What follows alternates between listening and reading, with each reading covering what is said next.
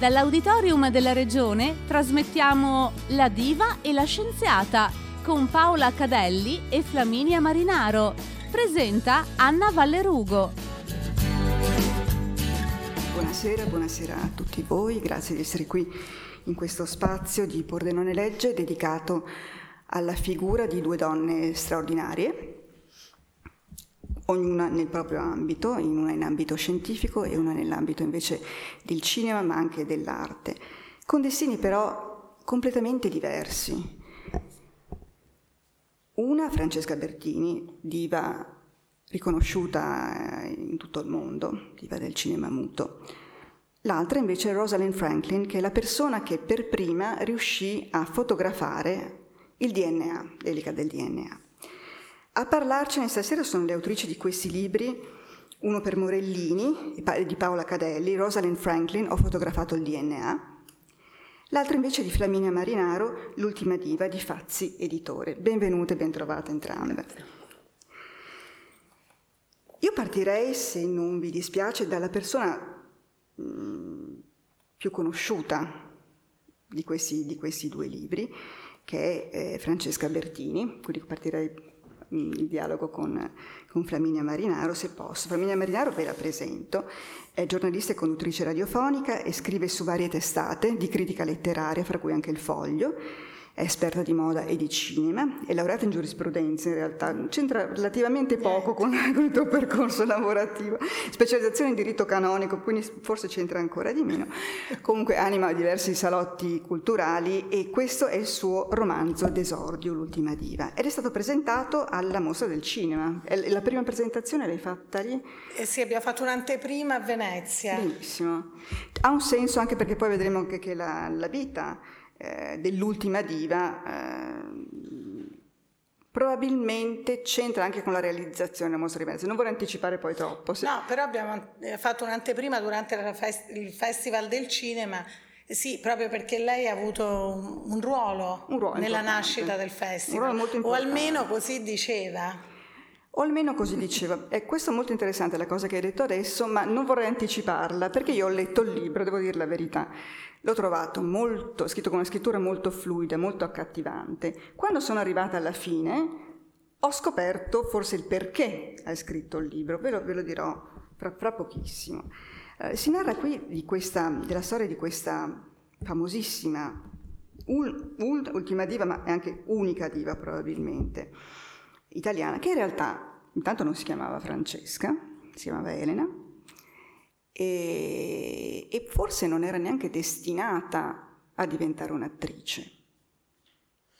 Dunque si chiamava Elena Saracini Vitiello, è stata in realtà la prima diva, perché infatti il termine diva è stato coniato per lei, e invece era destinata a diventare un'attrice, perché lei eh, si forma, lo dico molto rapidamente per, per passare poi la parola anche a Paola, ma si forma sul palcoscenico di Scarpetta, la voce non funziona perché non aveva una bella voce e viene cooptata da questa nuova arte che veniva ad esistere in quel momento, il cinema. Arrivava dalla Francia, poi, poi il nord Italia, insomma arriva a Napoli dove appunto lei eh, lavorava come comparsa e, mm, e viene, mm, così viene illuminata da un raggio magico come spesso succede poi agli attori e lei da lì non si ferma più, diventa, diventa Francesca Bertini. Ora io mi chiedevo come, in come posso trovare un contatto con eh, Rosalind Franklin? E mi è venuto in mente Eddie Lamar, ah. perché Eddie Lamar è stata una grande attrice, ma era pure una scienziata inventrice. Ecco, allora dico forse proprio uh, the girl's power, perché in questo le donne hanno una marcia in più e potevano far tutto. Allora Francesca ha avuto la fortuna di poter recitare, l'ha fatto al meglio, e, um, è stata forse anche aiutata da alcuni personaggi chiave che ha incontrato nella sua vita, eh, perché si sono innamorati molti di lei, però questo succede a molte. Cioè, molti uomini si innamorano di alcune donne, no? Non tutte riescono a diventare dei personaggi iconici come lei. Purtroppo poi sopraffatti dai tempi che cambiano, nel suo caso dal sonoro, dal cambio di, di prospettive perché cambia proprio il cinema e quindi poi lei era precipitata nell'oblio. Eh, quello che diceva Anna, eh, dice la, la, scoperta che ha fatto alla fine, è che in realtà lei era molto legata alla mia famiglia, io la chiamavo zia Checca, infatti la dedica a lei, questo, la dedica a zia Checca e alla potenza degli applausi, perché sono veramente una droga per gli attori. E, ehm, è stata per me un personaggio di famiglia e quindi ho voluto da un lato, perché mi piace, io sono molto attirata dal cinema, per cui lo guardo anche in, in modo critico, e quindi riaccendere una luce su tutto quel periodo storico così dimenticato e poi ovviamente rendere omaggio a lei soprattutto. Certamente. Sì, dicevo che non pareva destinata a essere un'attrice in realtà perché sembrava una bambina timida, lei aveva ah, vissuto sì, con sì. la nonna poi eh, la madre l'ha portata col nuovo compagno a Napoli e a Napoli devo dire che mh, il percorso era un po' in salita, nel senso che non è stata molto amata, è andata in questa scuola, la scuola migliore di Napoli certamente, però è stata vessata da alcune compagne, fra cui Maria, che era la figlia di Scarpetta. Esatto. Eh, Maria che però comunque, eh, nonostante tutto, la invita al suo compleanno e anche un po' per sfoggiare eh, Casa Scarpetta, insomma, per dire guarda Beh, mio padre facendo molto. ridere la gente diceva cosa, cosa è riuscito a fare effettivamente. Lei patisce molto questo, questa disparità anche non dico di classe sociale perché Scarpetta non è che fosse, però insomma era arrivato, era già ricchissimo e, e comunque era Scarpetta. E lei invece era la figlia di, tra l'altro pure adottata di un trovarobbe, quindi insomma era senza radici completamente. Eh, poi gracilina, magrettina, insomma non era certo la, la fan fatale che abbiamo poi conosciuto dopo. Però nonostante questo lei dimostra una tenacia senza, senza uguali proprio e riesce dove anche Maria Scarpetta non riesce. Sicuramente. Eh, io leggerei proprio il primo un passaggio se posso. Sì, grazie. Proprio quello. No. Sì, forse sì. Eh, quando quella che era ancora Elena viene invitata a casa di Scarpetta, appunto al compleanno di Maria, e si ritrova in un mondo che non conosce assolutamente, eh, né dal punto di vista estetico, non riconosce in qualche modo, né dal punto di vista estetico, ma no, è talmente ingenua, è talmente piccola poi, da non riconoscere neanche i personaggi no. che girano in questo ambiente. Mm-hmm. Leggo un paio di paginette. 1907. Allora siamo a Napoli, è l'estate del 1907. La sala da pranzo sfavillava di bicchieri di cristallo e vassoi d'argento traboccanti di pietanze. I camerieri, in polpe e alamari dorati, si insinuavano malfermi e tremolanti tra gli schienali delle sedie, come contorsionisti. La lunghezza del tavolo, il rosso acceso dei damaschi e il riflesso dell'oro zecchino nelle gocce di cristallo dei due immensi lampadari ai lati della sala. Tutto era eccessivo a casa Scarpetta. Edoardo si ergeva a capotavola e di fronte a lui si snodava un'infilata di acconciature insolite e vistose, intervallate da smoking. La conversazione non si interrompeva mai, saltando leggera da una parte all'altra, da una voce all'altra. Solo Elena restava in silenzio, tra tutto quel lusso si sentiva a disagio come un corpo estraneo in un sistema perfetto. Ma era il compleanno di Maria Scarpetta e non aveva potuto sottrarsi alla sua richiesta di aiutarla con il trucco. Trucco. Un teatro nel teatro. Le appuntò i capelli ai lati del capo, lasciando che qualche ricciolo scendesse sulla fronte, e le cosparse le braccia con un velo di porporina. Infine disegnò un piccolo neo a matita accanto al labbro superiore. Maria voleva essere perfetta per Mario, di cui era innamorata pazza, e il suo arrivo in casa per la prima volta l'agitava da morire. Dalla camera da letto sentivano uno scrosciare di voci e risate. Il salone si era già riempito, bisognava finire il maquillage. Fecero il loro ingresso con molto ritardo, entrarono come due educande, tenendosi per mano. Mario chiacchierava disinvolto con Edoardo e Rosa, che quando la vide lanciò uno sguardo in cucina al vecchio cuoco Munzu e diede l'ordine di andare in tavola. Compressa tra due sconosciuti, le gambe sprofondate sotto il peso della tovaglia, Elena cercava inutilmente di intavolare una conversazione. Non era abbastanza smaliziata da accedere allo spazio privato della confidenza, ma sentirsi invisibile la umiliava. Avrebbe preferito non esserci piuttosto che fare da comparsa. Anche la smorfiosa seduta davanti a lei non la degnava di uno sguardo, intenta a pavoneggiarsi con un bell'imbusto che si scioglieva come un gelato al sole ogni suo gesto. Mario e Maria sarebbero stati gli unici con cui parlare, ma erano troppo lontani, seduti uno accanto all'altra, da fidanzati. Fatti notare, pensava tra sé e sé, sfodera il tuo fascino, e lanciava in giro occhiate suadenti, che nessuno notava. I discorsi continuavano a sfrecciarle accanto come saette, avrebbe voluto acchiapparne uno e intrufolarcisi dentro.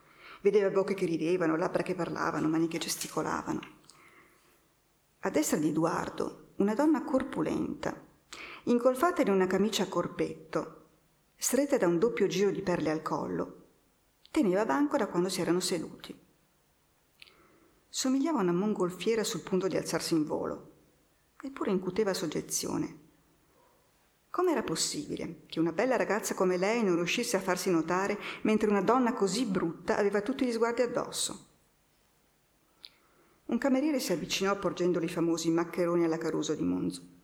Si ricordò dei pranzi a casa sua poveri e scialbi alla luce di una sola lampadina. Non aveva scampo. Il corpo non ha filtri, è un rivelatore di emozioni. Il volto le bruciava, la ricchezza di quel mondo aveva sgretolato il suo. All'improvviso la voce profonda di un uomo si intrufolò nei suoi pensieri. Conoscete mia madre?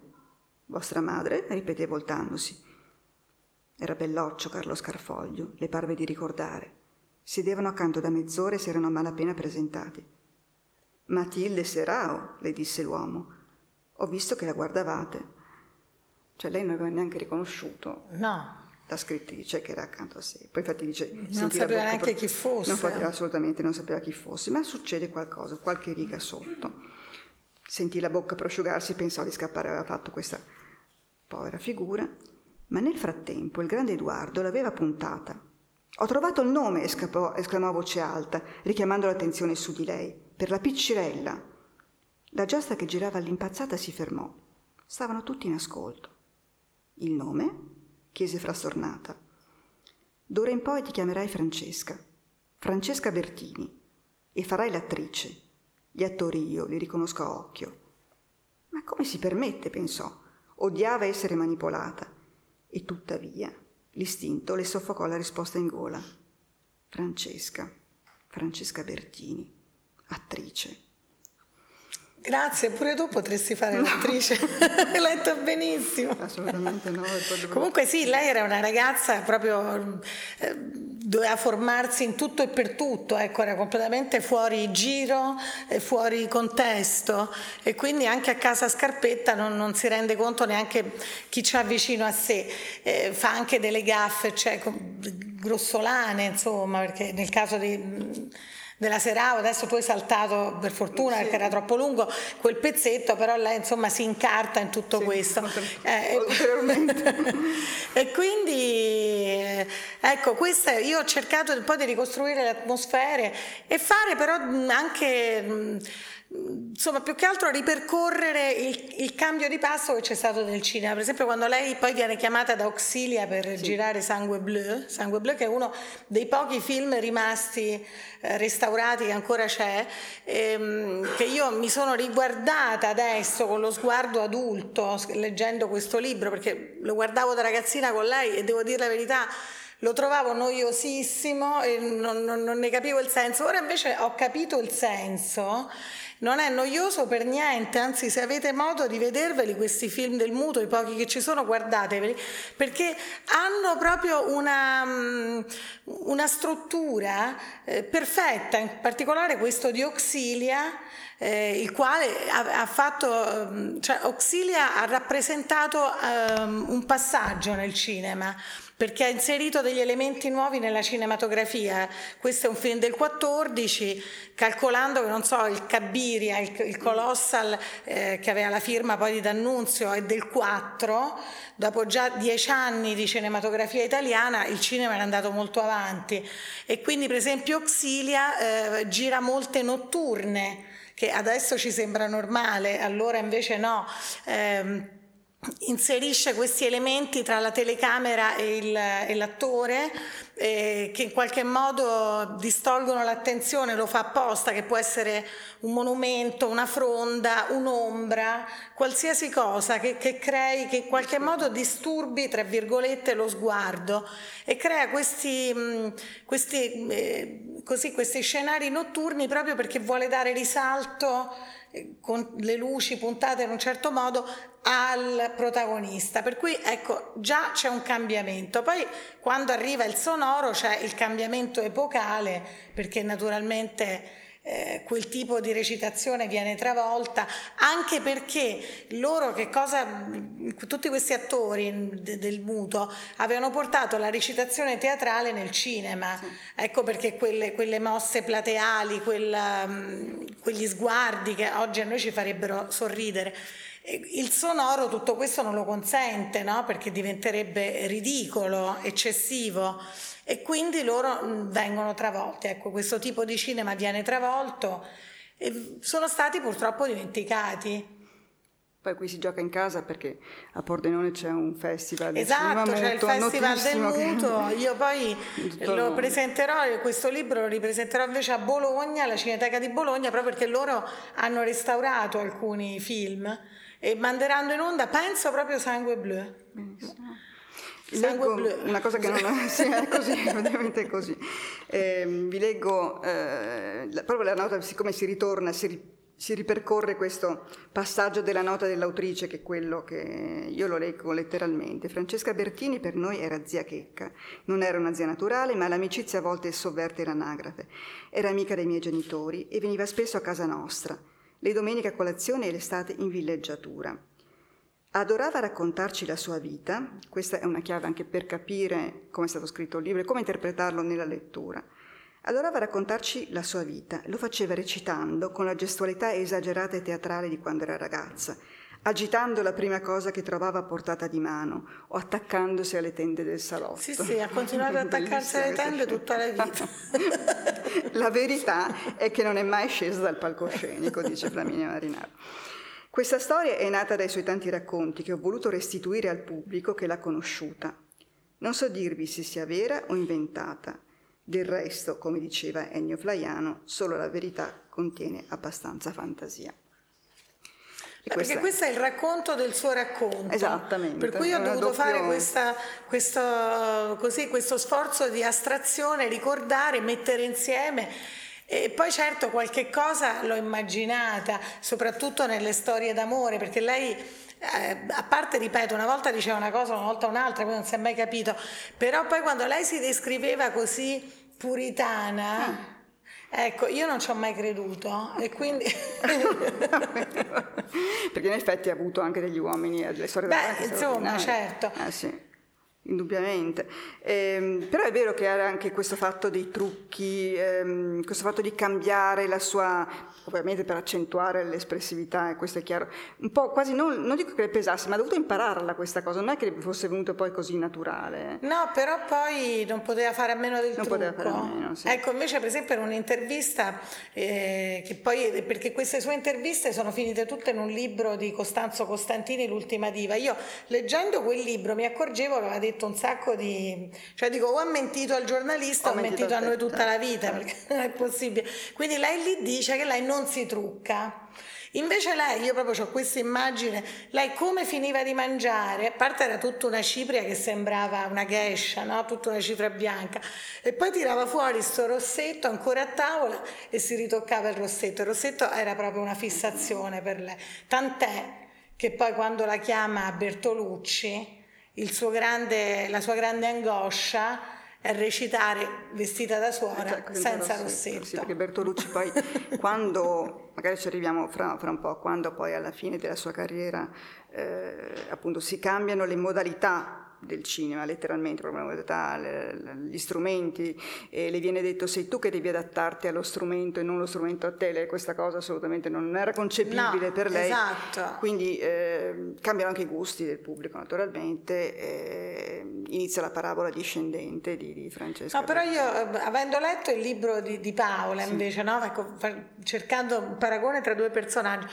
Ecco, mentre Francesca era una donna che cercava di sovrastare, anche se magari le mancavano delle qualità, lei se le inventava, ho trovato il personaggio di Rosalind esattamente il contrario. Mm.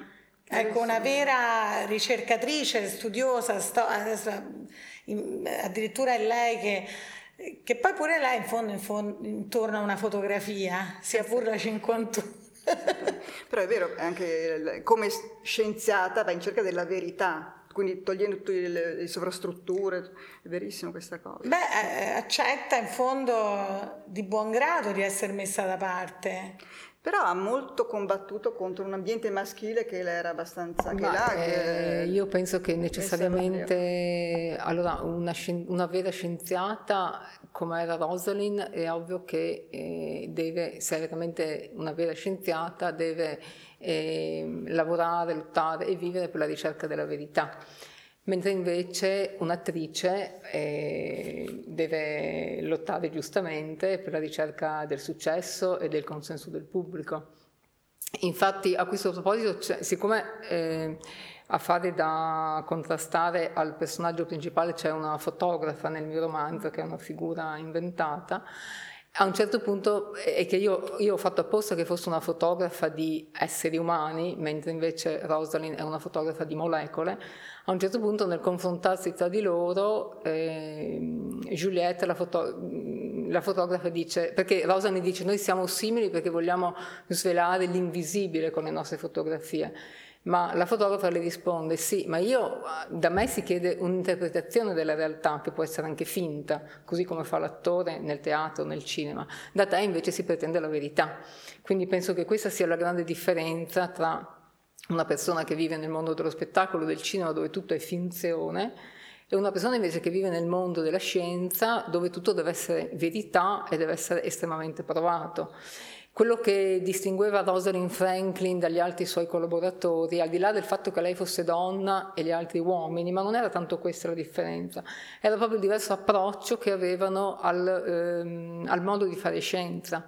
Lei faceva scienza esclusivamente per la scoperta della verità e, non, e, non, e, provava e riprovava centinaia di volte tutti i suoi esperimenti e tutti i suoi studi prima di dire sì, è vero. Non cercava una soluzione, ma cercava la soluzione mentre gli altri tre person- scienziati uomini che fanno parte di questo, di questo romanzo, ma che in realtà sono realmente esistiti e che sono quelli che hanno preso il Nobel, aspiravano principalmente al successo, perché negli anni 50 appunto si era scatenata questa corsa alla scoperta del DNA, per cui chi fosse arrivato per primo avrebbe conquistato il Nobel.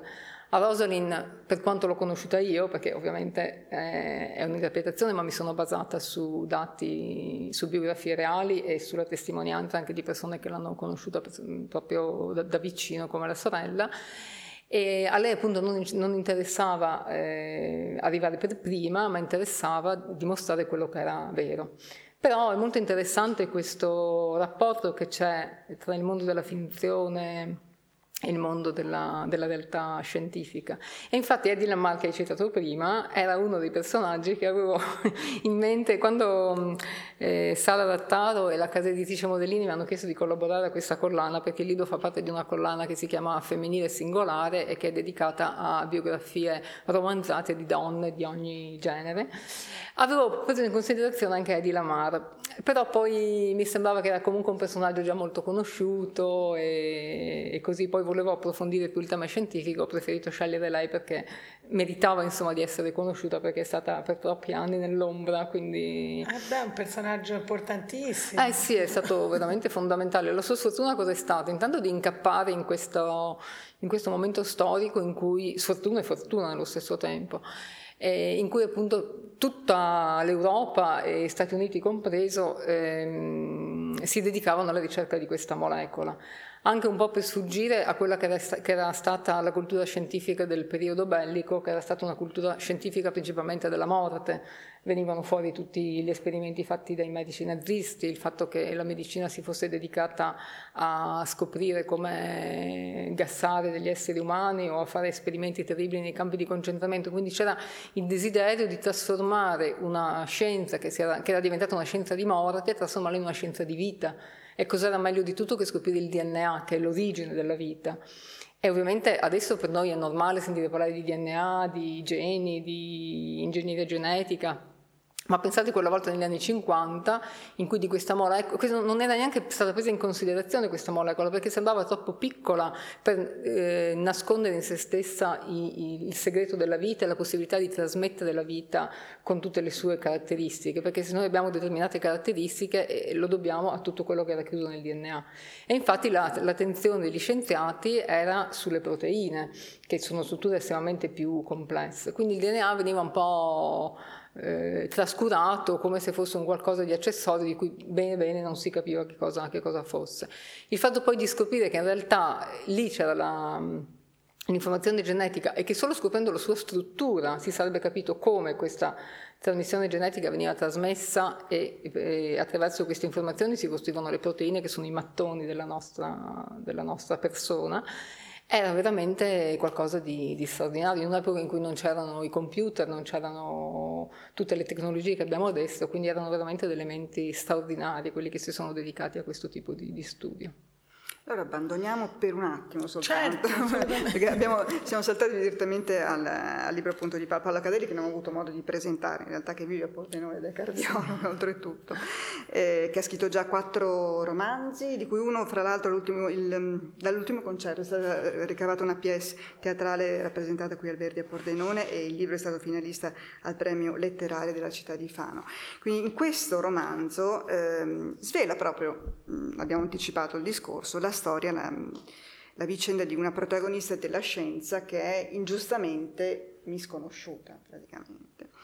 Diceva appunto Paola, eh, nel 1962 eh, sul podio, sul palco del, del, premio Nobel salgono James Watson, Francis Crick e Morris Wilkins, tre scienziati che era vero che avevano lavorato molto, molti anni eh, alla ricerca della, della struttura del DNA, però si ha l'impressione che manchi qualcuno.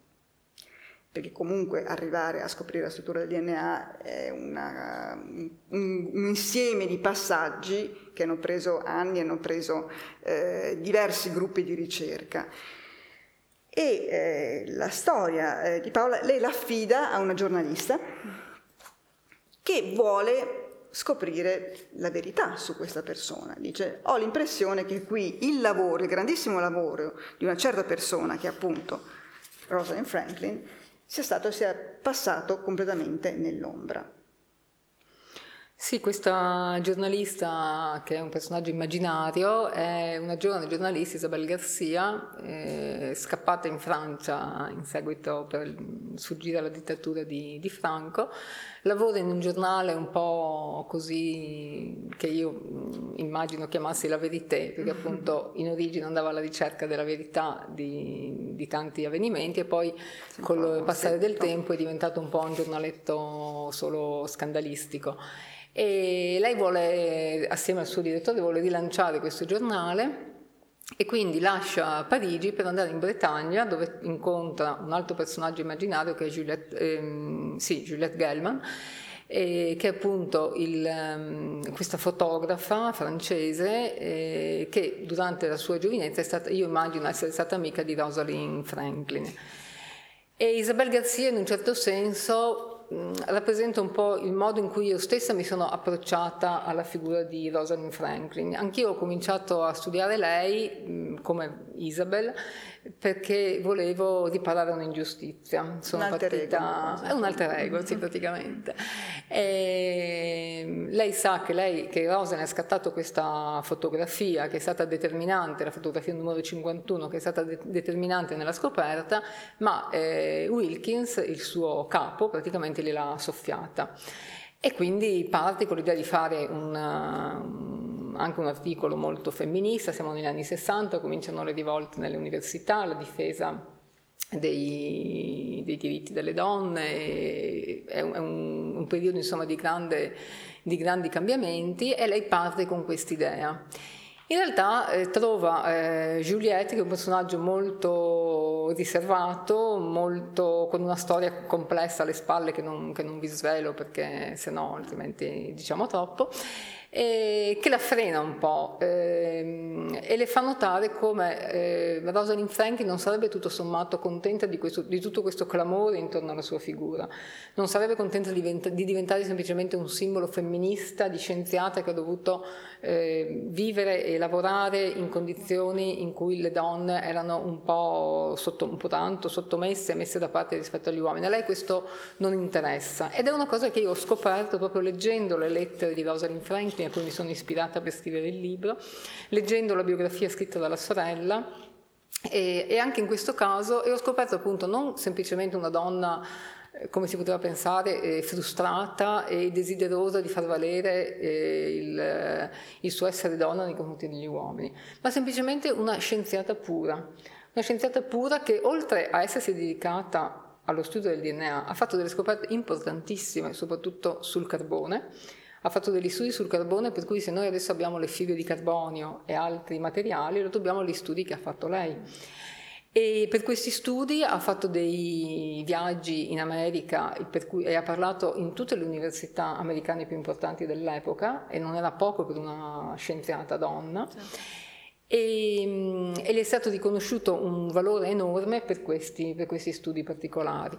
Oltre a questo, proprio, purtroppo è, molto, è morta molto giovane, a 38 anni, per un um, cancro all'ovaio, probabilmente contratto anche, beh, un po' per una certa familiarità, lei era ebrea, anche nelle famiglie ebree sono abbastanza, è una patologia abbastanza diffusa, e anche probabilmente per il contatto con ehm, le radiazioni che spesso, a cui spesso soprattutto in, in, Francia non erano molto, lei ha lavorato anche molto in Francia e lì non erano molto attenti a questo, a questo problema.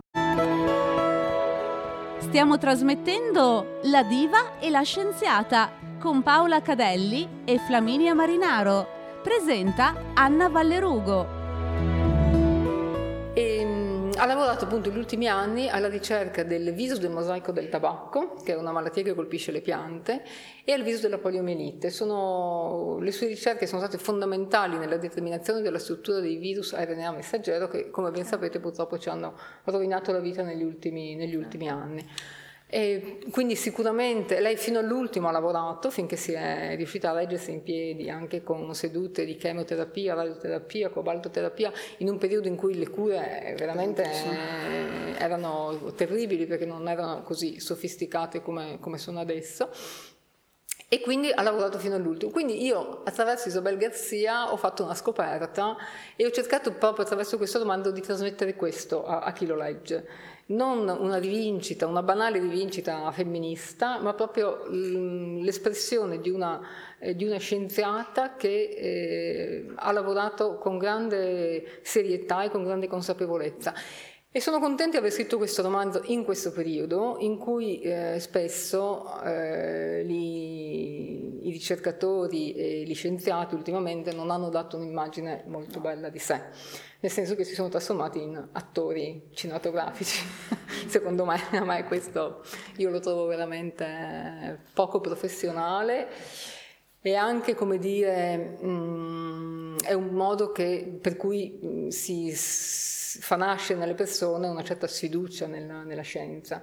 Invece scienziati che lavorano bene, medici che lavorano bene, ce ne sono moltissimi, però purtroppo, eh, come sempre, emerge solo chi, come qui, emerge Watson, che alla fine era, per carità, non che fosse, era sicuramente un genio anche lui, però sicuramente una persona, se voi vedete nelle, nelle, interviste che ci sono a fine, a fine libro, e c'è un'intervista fatta a Watson che, dove veramente appare quello che era lui, un grande personaggio istrionico, eh, amante del pubblico, degli applausi, un attore sostanzialmente, sarebbe stato bene appunto nella sì, nel, più in un palcoscenico che all'interno di un laboratorio. Infatti si è appropriato di tante cose che non erano di suo. Poi uno magari si stupisce anche del fatto che, eh, siccome appunto questi scienziati hanno fatto la guerra in qualche modo, a Rosalind si pensa che delle menti illuminate non dovrebbero poi scadere in comportamenti del genere. Ma lì era proprio secondo me il momento storico particolare, mm, più che fargli la guerra intanto avevano un atteggiamento un po' paternalistico sì, nei suoi molto, confronti, molto, no? molto. come dire no è troppo pignola, ma perché si fissa a fare queste cose? E questo sappiamo... è frutto probabilmente del, è frutto dell'epoca, possiamo leggere? È un frutto la, dell'epoca, del, esatto. per sì, così sì, inquadrare dove è iniziata la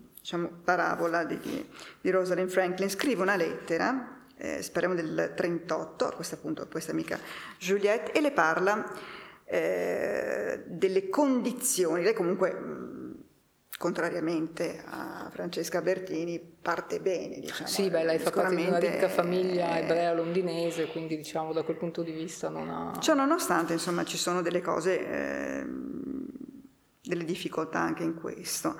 Eh, si parla di cuginato, cuginato sono, è l'ultima generazione diciamo, di, que- di, questa famiglia, i cugini, le, li chiami il cuginato. Dice, sono la prima donna della famiglia Franklin che può dedicarsi agli studi scientifici. Molti nel cuginato sono rimasti sorpresi. Davano per scontato che mi diplomassi a Bedford College e svolgessi, svolgessi scusate, attività filantropiche e sociali, come mamma e le zie, ma papà è sempre stato consapevole della mia determinazione e ha fiducia nelle mie capacità, più di quante ne abbia io, che temo sempre di non studiare abbastanza e di non ottenere risultati. Gli devo scrivere ogni settimana, come anche i miei fratelli, per aggiornarlo sui progressi nello studio. Frequento il Newham College che insieme al Girton è l'unico che accetta anche studentesse, l'unico. In ogni caso, il numero di donne ammesse non deve superare il 10% del corpo studentesco, quindi in tutto siamo 500. Anche i professori sono tutti uomini, tranne l'insegnante di analisi matematica, le cui lezioni sono davvero interessanti. Noi dobbiamo sederci tutte insieme, nelle prime file, e se arriviamo in ritardo i maschi ci lanciano palline di carta e battono forte i piedi sul pavimento. Io non ci vado, anzi sono felice di non essere obbligata a indossare come loro la toga che si impiglierebbe nei raggi della bicicletta. Penso solo a studiare e quando sono stanca per rilassarmi gioco a hockey e squash e vado in canoa sul fiume Cam. Mi piace stare all'aria aperta e ho deciso di tornare a Londra in bicicletta alla fine del trimestre. Sono solo 50 miglia, in modo da utilizzarla anche in città. Sono così impegnata che ho poco tempo per stringere nuove amicizie, ma sono sempre in contatto con Anne e Jean e frequento una ragazza che si chiama Peggy Clark, è di Bristol, e seguo i miei stessi corsi di fisica e matematica. Ieri, in pausa pranzo, ho sentito qualcuno che le chiedeva cosa ci trovasse in me e ha aggiunto, lo sai che è ebrea? Lei è rimasta turbata, non pensava che anche qui potesse esserci qualche segno latente di antisemitismo.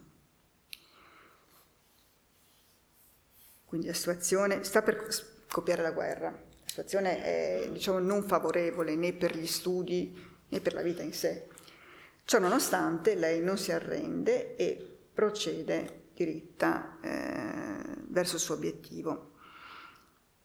Per farla anche molto breve, l'entusiasmo eh, con cui avete sentito parlare Paola Cadelli eh, del libro è proprio probabilmente la, la, cifra di tutto il romanzo, nel senso che eh, paradossalmente, lo dico perché ho anche lavorato mm, personalmente in ambito scientifico, si pensa, mm, c'è una diceria, si pensa che l'ambito scientifico sia un po' arido, sterile. In realtà c'è un entusiasmo eh, meraviglioso e lei lo tiene, lo mantiene nonostante tutte queste difficoltà, nonostante questi eh, elementi esterni di disturbo ed è, ha un carattere straordinario, un'altra donna con un carattere straordinario come, come Francesca Bertini effettivamente.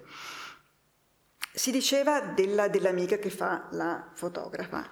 È molto bello, se posso leggere anche un'altra pagina, una cosa effettivamente a cui non si pensa, proprio per dire anche qui che la, la scienza e la vita non sono poi antitetiche, non sono poi così lontane. Eh, siamo quasi alla fine del romanzo, naturalmente non, non, non racconterò come, come, andrà a finire, guardo bene da questo. Um, sono sempre Juliette e eh, Rosalind che si parlano e Rosalind le dice, sono a Parigi. Due giorni dopo l'arrivo a Parigi le aveva telefonato e si erano incontrate nello studio, dove Juliette sviluppava le sue fotografie. C'è qualcosa di molto profondo nei tuoi ritratti. Sembra di entrarci dentro o di toccare i volti. Gli occhi danno l'idea di essere vivi, era stato il commento di Rosalind mentre osservava i suoi scatti. E perché sono vivi in realtà, aveva risposto l'amica. Non mi interessano le fotografie artistiche che riprendono persone in posa o paesaggi improbabili per fare bella mostra sulle pareti delle case eleganti di Parigi. Voglio immortalare attimi di vita e se ti danno questa sensazione vuol dire che ci sono andata vicina. Attimi di vita, aveva ripetuto pensosa Rosalind. Credo che tu sia più una scienziata che un artista. Noi due facciamo lo stesso lavoro, cara Juliette. Di solito gli artisti creano una finzione, una sinfonia, un dipinto, noi invece abbiamo l'obiettivo di scoprire un segreto che esiste, già in natura, ma che non riusciamo a vedere. Sveliamo l'invisibile. Proprio lei che è andata a finire quasi in un'invisibilità. Mm. Dice sveliamo l'invisibile. Tu fai altrettanto, ritrai il sentimento nascosto in un gesto, in un'espressione. C'è una differenza importante però, obiettò Juliette. Da me non si pretende la verità, ma solo un'interpretazione della realtà tu invece devi dimostrare di essere nel giusto. Mi sembra molto più complicato. E qualche pagina prima appunto diceva Rosalind, interessava la verità. Rosalind appunto eh, finisce la sua vita a soli 38 anni e, e questo libro secondo me è anche un bellissimo tassello per renderle giustizia. Sì, in effetti appunto sono stata molto contenta di, di averlo scritto e, ed è stata per me una bella opportunità. La difficoltà diciamo, iniziale era quella di, perché mi si chiedeva comunque un romanzo e non una biografia, anche perché la biografia non, non mi sarebbe interessata, io amo scrivere romanzi e per me il romanzo è il regno proprio della, della fantasia, quindi all'inizio ero anche un po' titubante nel dover parlare di cose vere. E la difficoltà principale era quello di creare appunto una storia di, di, fantasia. Per questo ho creato questi due personaggi paralleli. In realtà la fotografa Juliette Gelman si ispira anche lei a un personaggio realmente esistito, che è ehm, la moglie di Hemingway.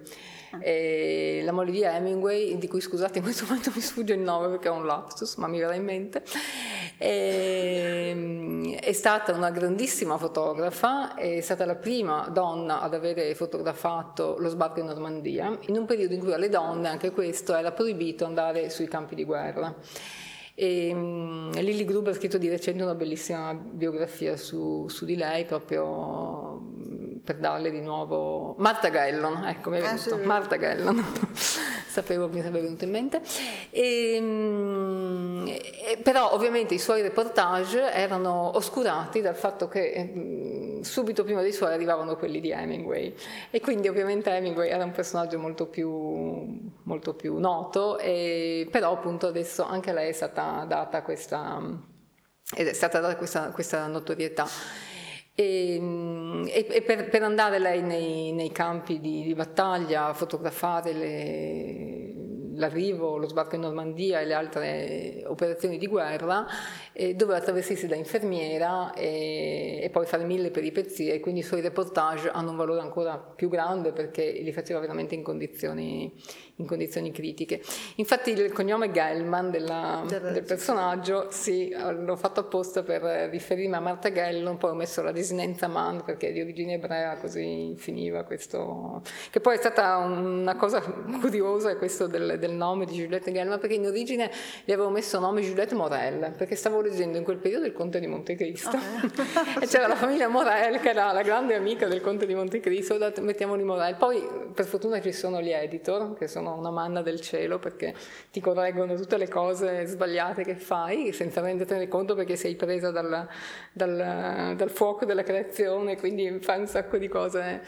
E, e, guardando su internet ho scoperto che questa Juliette Morel esisteva veramente ed era una ballerina di danza classica di Parigi. Infatti mi ha detto: Ma c'è, oddio, no, no, no, non c'entra niente. Allora abbiamo cambiato ed è venuto fuori questo nome che in effetti è più, è più adatto al personaggio, insomma, questi così dei posso, piccoli aneddoti del, No, del io appunto avendo letto il libro di Paola, ehm, quello che mi ha colpito molto, perché tu attraverso la sua è molto, eh, cioè, eh, è molto ben bilanciato, perché tu alterni delle sequenze descrittive a quelle introspettive attraverso la sua eh, psicologia eh, si riescono a capire tante cose, anche le reazioni degli altri, no? quindi tu non metti tanto l'accento sul, sugli scienziati che le rubano l'idea, no? però sul fatto che lei invece lo subisca in, in maniera indolore, tra virgolette, perché sì. lei non se ne fa un problema. Sì, sì, ecco, allora è quello che ti volevo chiedere. Tra l'altro non è, cioè, questo tu parlavi di Hemingway e la moglie,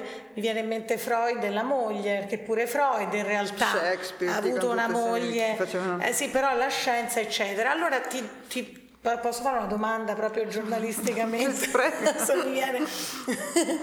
eh, prende il sopravvento la giornalista eh sì. che è me. Eh, no, ehm, il fatto che lei fosse una donna su Watson e chi per lui a rappresentare, cioè era più facile sottrarle l'idea, sottrarle la foto, perché poi tutto viene da lei, la foto la fa lei, lo studio lo fa lei cioè fa tutto lei. Beh, Watson poi... era un gran furbacchione eh. e ha sempre avuto nei suoi, c'è proprio un suo libro qui, che ho letto per scrivere La doppia elica dove racconta tutta questa corsa al DNA e lei la descrive in una maniera cioè, molto, molto svilente. Se volete vedere, alla fine, fatto una piccola parentesi, l'editore Morellini ha sviluppato l'extended book, praticamente in ogni suo libro c'è un QR code che voi potete inquadrare col, col cellulare, vi manda dei link dove ci sono dentro i materiali che ogni scrittore utilizza per scrivere queste biografie. E qui ho messo dentro proprio delle interviste a Watson dove si capisce proprio bene che tipo di, di persona sia lui. Cioè lui va a una, a una conferenza Dunque lui lavorava a Cambridge mentre Rosalind era al King's College di Londra. A un certo punto Francis Crick dice a Watson vai lì perché oggi la Franklin fa un'interessantissima conferenza mm. sulla, ehm, sulle fotografie che ha scattato con la cristallografia e sul, sul, DNA, cerca di capire tutte le informazioni possibili. Lui va lì tutto sbracato, si mette ad ascoltare questa, comincia a dire ma guarda, non, guarda come si veste, guarda eh, come si è pettinata, cioè sta lì a prenderla un po' in giro per il suo aspetto, ovviamente lei faceva una conferenza scientifica, non è che è andata lì come poteva andare Francesca Bertini a una cena o altro, truccato o altro, no, andava giustamente con la sua professione, cioè subito come succede spesso anche adesso eh, quando c'è c'è una giornalista donna o una, o una qualunque personaggio pubblico donna, la prima cosa che si fa si vede come si veste e gli si chiede se è sposata e se ha figli. E, e, e lui appunto commentava queste cose con Wilkes. E cosa succede? Che si perde un passaggio importantissimo che adesso non vi sto a spiegare perché bisogna entrare in una ambito scientifico un po' complesso, praticamente lei eh, parla della quantità d'acqua che dovrebbe esserci all'interno della molecola del DNA per rendere la molecola stabile, che è una scoperta importantissima per l'epoca, insomma. E lui questo pezzo non lo ascolta, torna da Crick, gli dice guarda dobbiamo costruire il modello così e così, loro si mettono, quella volta costruivano i modelli proprio con delle, non c'erano le costruzioni tridimensionali che si possono fare col computer, quindi li costruivano proprio con materiale vero. Loro costruiscono questo modello senza tenere presente l'acqua, Quando lo fanno vedere, uh, convinti di aver risolto la struttura del DNA, lo fanno vedere a, alla Franklin e a Wilkins, a quelli del, del King's, venuti a Cambridge per assistere a, a quello che loro credevano di aver risolto come mistero, e lei gli dice semplicemente guarda vi siete dimenticati dell'acqua. E Crick si arrabbia terribilmente con Watson perché eh, perdendo tempo a vedere se Rosalind aveva o no il rossetto non aveva ascoltato quello che lei aveva detto. E queste cose erano all'ordine del giorno quando c'era una scienziata donna, insomma, ma anche adesso magari. Quindi Però, indubbiamente il fatto che fosse cioè loro, loro, poi a un certo punto lui si è reso conto, perché non era stupido Watson, si è reso conto che lei era veramente la più brava in assoluto con la cristallografia. La cristallografia è una tecnica complicatissima, adesso è resa semplice dai computer, ma quella volta dovevano prendere questa molecola, trasformarla in qualcosa di solido, fotografarla con dei eh, raggi X e eh, dalla, dal, dall'ombra diciamo, che questi raggi facevano sulla pellicola ricavare la, la, struttura. È un po' come se vedendo la nostra ombra sul muro noi riuscissimo a capire quanto pesiamo, il colore degli occhi. Eh. E lei riusciva a fare tutto questo con dei calcoli estremamente complessi ed era la più brava in assoluto in quel periodo a fare queste cose. Watson si studia il manuale di cristallografia in treno, mentre va in treno dal college, dal, dal, King's, dal Cambridge al King's, si legge il manuale di cristallografia e crede già di sapere tutto, quando lei invece ha studiato 15 anni prima Insomma, di arrivare... ci hai distrutto un premio Nobel? Io ho distrutto un premio Nobel. no, vabbè.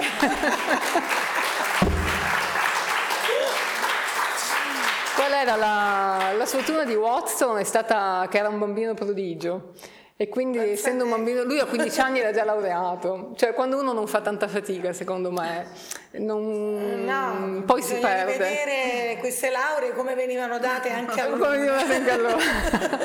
no, è che lui capendo subito tutto, poi si convince di riuscire a capire subito tutto, invece magari sì, forse eri un bambino prodigio ma poi ti sei fermato lì. No, beh comunque adesso io esagero perché sono innamorata della Franklin e devo portare avanti il mio personaggio, è chiaro che non mi permetterei mai di eh, sminuire, ha preso il Nobel e quindi sicuramente l'ha preso per qualche, per qualche motivo. Però diciamo era, Oddio, è stato un personaggio, l'ha preso anche... Sì. eh, vabbè, insomma, sì, beh, insomma, dopo io non, non, non, non, penso di avere le competenze per giudicare insomma, l'assegnazione del, del, Nobel, però mi sono fatto un'idea insomma, di, di come erano questi. Poi, vabbè, sia Watson che Crick hanno sono stati anche molto discussi per delle posizioni che hanno preso successivamente in ambito scientifico, ma insomma sono cose che potete approfondire se, se vi interessano. Insomma. Due donne straordinarie, indubbiamente, eh? queste, queste delle le protagoniste. Bertini si vantava di uscire senza biancheria. Ah. E la Frank invece c'è, c'è l'alto e c'è il basso, come nella vita c'è il basso e il basso. E la Frank si dimenticava di mettere. No, che poi in realtà, in realtà troppo, anche, troppo... Questo, no, anche questo, anche questo, questo, questa nomea che si è fatta alla Franklin di essere una persona di in realtà non era affatto così, perché lei a Parigi era la prima, è stata la prima ad indossare i vestiti di Christian Dior, perché in realtà lei aveva una grande cura della propria persona ed oltretutto era una persona che tornata dalla, lei adorava la Francia, sarebbe rimasta rimasta lì a vivere perché proprio adorava molto di più il clima, il cibo, l'allegria dei francesi, è tornata in Inghilterra per vari motivi. Però in realtà organizzava delle cene con cibo francese per i suoi amici, i suoi colleghi, cioè al di fuori del laboratorio lei era una persona piacevole, dolce, romantica, divertente, aveva molti amici, ha fatto dei viaggi straordinari, ha scalato tutti i ghiacciai della Norvegia, eh, ha viaggiato in autostop a quei tempi in Israele e si è fatta tutta l'America da sola praticamente, cioè era una donna con tantissimi interessi al di fuori della scienza, però quando lavorava, lavorava. Non... Forse è morta troppo presto. È morta troppo presto, sì, per... anche per riscattare la sua... Sì, sì perché in realtà poi quando... E infatti, infatti ecco. nel libro viene, lei quando scatta questa fotografia non, non si rende neanche conto del, dell'importanza stessa, perché poi è talmente stanca di stare in questo laboratorio dove viene vessata che cambia laboratorio, va, a vivere, va in un altro laboratorio dove incontra il professor Bernard e si dedica appunto alla, allo studio dei virus e lì in realtà trova un ambiente estremamente favorevole perché questo professor Bernard la valorizza molto. Poi purtroppo si ammala e quindi la Quindi forse era proprio la ragazzina geniale mm. che in qualche modo, poveretta, è stata, mm, beh certo, insomma, è stata... Sì, diciamo, lei aveva bisogno perché eh, da ragazzina era molto fragile anche, per esempio lei era agitatissima prima di un esame, non dormiva mai era convinta di non essere mai all'altezza, studiava tantissimo perché voleva essere sempre la, per, sempre la prima, cioè da un lato aveva paura, veniva presa dall'ansia di non superare l'esame, dall'altro voleva essere la prima in assoluto, quindi questo le creava un notevole, una notevole difficoltà. E probabilmente ha inciso anche dopo, insomma. Mm. Quando, nel momento in cui ha trovato un ambiente lavorativo favorevole, quello che aveva trovato a Parigi, dove ha lavorato con i più grandi scienziati dell'epoca, e, e, quello che ha trovato poi con Bernal le hanno permesso di lavorare in maniera molto più soddisfacente, insomma. E anche in America ha avuto grande successo. Sono stati proprio quegli anni al King's, eh, di cui hanno fatto anche una pièce teatrale e un film con Nicole Kidman, che non sono riuscita a trovare da nessuna parte, però non so perché. E, mm, e sono stati gli anni appunto che l'hanno segnata di più e quelli per i quali, diciamo, paradossalmente adesso è diventata famosa. Eh, tornando a Francesca Bertini, nonostante i vari motivi per cui poteva essere diventata famosa, lei ha perso una grandissima occasione. Stavo pensando adesso al fatto della, del voler essere la migliore in ogni, in ogni campo di, della Franklin, che invece è molto molto affine al discorso della Bertini. Leggerei una, un'ultimissima, sì. un'ultimissima cosa, anche perché siamo già finite l'ora, ma adesso vediamo. Questo è verso nel 1930, quindi siamo un po' avanti nel tempo. Siamo a Venezia, eh, lei ha un nuovo compagno, diciamo così, e mh, mm, si trasferisce. Poi ci sono tra l'altro delle cose, delle vere chicche, questo fatto eh, degli uomini che impazziscono per lei c'è il conte che, che rade al suolo, lei diceva. c'era, c'era questo conte a Roma che lei era un, le, lievemente infastidita dal fatto di avere plat- una fila di platani davanti a casa, il conte gliel'ha fatti trovare tutti... Il sindaco, era il sindaco, sindaco di, di, Roma. Il via Veneto questo? Colonna, sì. Lui tagliò tutti i platani di Roma. Per lei, perché e, lei infastidiva sì, la, la questo però sempre col beneficio di inventare. Cioè lei diceva che li aveva tagliati per lui. È un bel gesto. Che lui li aveva tagliati per lei. Non sappiamo non se in realtà lui non amava i platani. lei comunque una, lei peraltro diventa quasi la manager di se stessa, Beh, lei, rifiuta, sì. rifiuta, quindi anche una donna con, delle, con altre capacità, rifiuta un contratto con la Fox di un milione di dollari, parliamo degli anni 30, cioè perché non, non aveva... Beh, poi lei firma le sceneggiature, si firma Frank Bert con uno pseudonimo, Francesca anche, Bertini. Eh, Insomma, era una donna di grande sicuramente. impatto. Ha anche questa illuminazione. Allora siamo appunto a Venezia, si trasferisce in un appartamento sul Canal Grande non lontano dalla residenza di Volpi a Palazzo Mocenico. Intanto rimuginava su un'idea perché non organizzare, insieme alla Biennale d'arte che aveva appena visitato, una mostra legata alla cinematografia? Al mondo non si era mai visto nulla di simile. Pensò di parlargliene una sera a cena. Erano invitati a casa di Vittorio Cini per brindare l'accordo per il varo della Ciga, la più grande compagnia alberghiera d'Italia.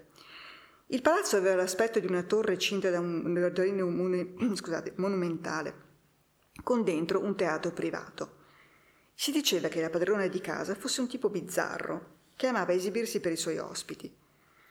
Francesca la immaginò come una sciocca, priva di amor proprio e senso critico. Si chiese se l'avessero avvertita della presenza di una vera attrice in platea. Magari avrebbe resistito. Il sipario tardava ad alzarsi e lei, sventolandosi con un ventaglio di merletto nero, lanciava a volpi delle occhiate sarcastiche. Finalmente il buio piombò in sala e un occhio di bue si accese al centro del palco. Francesca restò senza fiato. In scena c'era Lida Borelli. Dunque era lei l'eccentrica contessa Cini. Il pubblico esplose in un applauso. Mentre la diva, non più giovanissima ma sempre fascinosa, iniziava a recitare. Si muoveva con una consapevolezza disarmante, toccando ogni singola corda dell'anima. Francesca sentì le lacrime solcarle le guance. Davvero l'arte era l'unica cosa per cui valesse la pena di vivere o morire. Qui riconosce la grandezza di una collega che è già un passo molto importante per lei. Continua la serata, ci sono delle presentazioni, arrivano degli altri invitati Una coppia, la donna giovanissima doveva essere straniera, aveva la pelle diafana ma i capelli di un colore indefinito, raccolti disordinatamente sulla nuca. Lui invece era già avanti negli anni e aveva tratti più comuni. Si tenevano per mano e il gesto la colpì.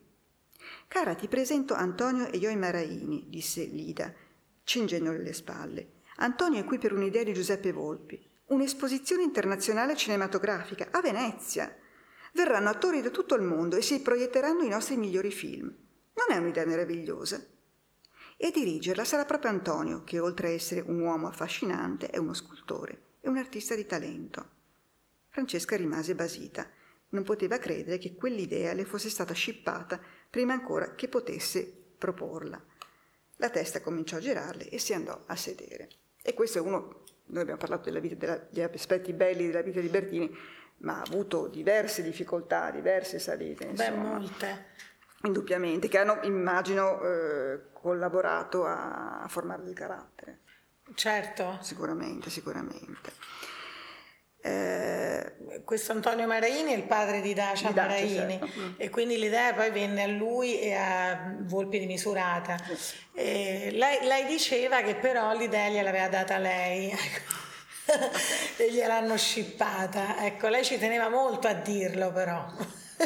Vedi, uno scippo qui e uno scippo qua nel, nel libro della, della Frank, sempre da parte di uomini, diciamo la verità. Eh, la nostra ora sarebbe terminata, però io direi nello spirito di Pordenone Legge, che è appunto un, un momento di incontro diretto con gli autori, eh, se c'è qualcuno in sala che vuole porre una domanda alle nostre autrici, penso sarebbero ben liete di rispondere. No. Sì.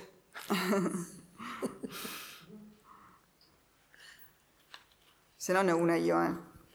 Ah, sì. Sì, sì, ce l'ho, eh, buonasera, io volevo fare una domanda a Paola Cadelli. Io ho letto il suo libro ed è bellissimo, però quanta rabbia ho provato nel, nel leggere questa ingiustizia che, eh, come lei ha detto, no, Rosalind Franklin non, non, non, non trasmette, lei trasmette solo l'amore per la verità e per la scienza, però come scrittrice, come si è trovata ad essere neutrale, diciamo, nello scrivere questa grossa ingiustizia? Ad essere, scusa, non ho capito? Neutrale? Neutrale. Neutrale nel senso... Sì, perché nel, nel, nella storia non non si pende da, dalla parte di Rosalind Franklin, è molto ah, neutrale sì. la storia, sì, cioè sì. racconta capito, al di fuori, eh, non c'è il, il, suo giudizio personale. Sì, sì, certo, certo, sì.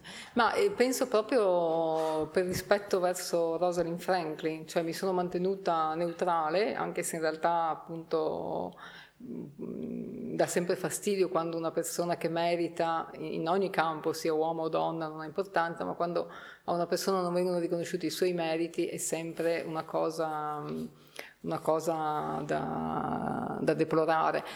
E, però e appunto ho anche detto all'inizio che ero partita proprio lancia in resta con l'idea di fare questa cosa molto molto combattiva, ma l'ho fatto proprio per rispetto nei suoi confronti perché eh, secondo me a lei non sarebbe piaciuto, cioè a lei sarebbe molto, piaciuto molto di più eh, essere riconosciuta, parlare del suo lavoro, parlare di quello che faceva, piuttosto che mh, mm, eh, calcare molto su questa, su, questa, su questa, ingiustizia. Lei non, non si faceva mettere i piedi in testa perché già da, da, ragazzina, quando è, da ragazzina, insomma, da giovane studentessa di, di, Cambridge, quando viene assegnata a un professore con cui lei non si trova bene, fa di tutto per cambiarlo ed essere, a, ed essere assegnata a un altro, cosa che non era molto semplice a Cambridge. E io immagino questa scena che è reale, la immagino attraverso un dialogo che avviene con questo, con questo, professore in cui lei si dimostra molto determinata e quindi era sicuramente una persona che faceva valere i suoi diritti, ma secondo me non, non le sarebbe piaciuto diventare un simbolo. E quindi ho cercato di rispettare questo suo desiderio, che è poi un po' quello che farà anche la giornalista alla fine, insomma, ci sarà un finale, insomma, in cui ci sarà un po' un cambio di rotta. Quindi diciamo che ho mantenuto la neutralità per rispetto verso, verso di lei, verso quello che almeno ho, ho, capito leggendo le sue lettere, perché in realtà il libro, appunto, anche i dialoghi sono stati tutti costruiti parafrasando le lettere che, che ho letto, perché non, non, c'era tantissimo in effetti su di lei, non ci sono proprio tante, tante biografie, tante cose, e quindi è stato questo, insomma, che mi ha permesso di fare così. Ci sono altre domande? Ne avrei una io. Eh, non vorrei però metterti in difficoltà, nel mm. senso che il tuo libro è effettivamente più centrato sulla, sulla, su una figura centrale, e il suo ha altri personaggi. C'è un personaggio laterale, non mi, ma minore non mi piace, un altro personaggio a cui vi siete particolarmente affezionate nella scrittura del libro. Una persona vicina a Francesca, una persona vicina a Rosalind. Un personaggio del mio libro sì. mi è particolare, ma forse un personaggio che mi è piaciuto molto è la governante, sì, Rosina, eh, perché mh, forse è la governante che vorremmo tutti. e, che è stata poi per lei molto materna, materna esatto, insomma sì. è stata, ecco, è diventata più che una governante. Ecco, quindi il, mi è piaciuta molto, mi è, mi è, divertito anche descriverla. Che se ne va in silenzio. Se ne va in silenzio eh, e poi... In maniera il, discreta sì, come poi è stata in tutta la vita. Discreta però poi quando se ne va lei capisce, cioè le distrugge proprio, le spacca l'anima perché sì. lì capisce quanto invece era importante nella certo. sua vita quanto era di più di quello che sembrava. Un personaggio? Forse Giulietta... Eh, Beh, diciamo tra i personaggi minori a me piacciono molto i due padri, sia il padre di Rosalind, perché pur essendo un uomo, mm, un ricco ebreo, conservatore, legato alla famiglia, di, è comunque una persona aperta che sostiene sempre la figlia, sì. suoi, è orgoglioso poi di lei, veramente orgoglioso e non le mette mai bastoni tra le ruote, anzi l'aiuta, l'aiuta molto.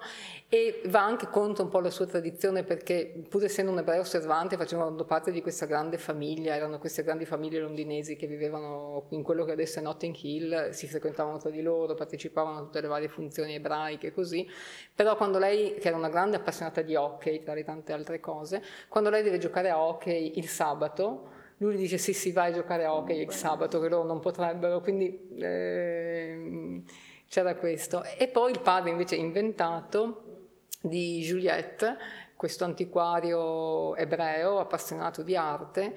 Mi piace perché lui vive proprio solo per l'arte, per la bellezza e trasmette alla figlia questo amore per l'arte, è lui che gli regala la sua prima leica e quando scoppia la guerra, che ci sono le persecuzioni ebree, lui rimane, dice, cioè lui non crede, dice ma no, ma questa bellezza non può essere Figuriamoci se questa certo. bellezza può essere di... Quindi mi piacciono queste due figure. Capisco, benissimo. Bene, Paola Flaminia vi ringrazio moltissimo. Grazie, a voi. Grazie a voi. Sono l'ingresso, ci sarà anche il firmacopie. Grazie a tutti.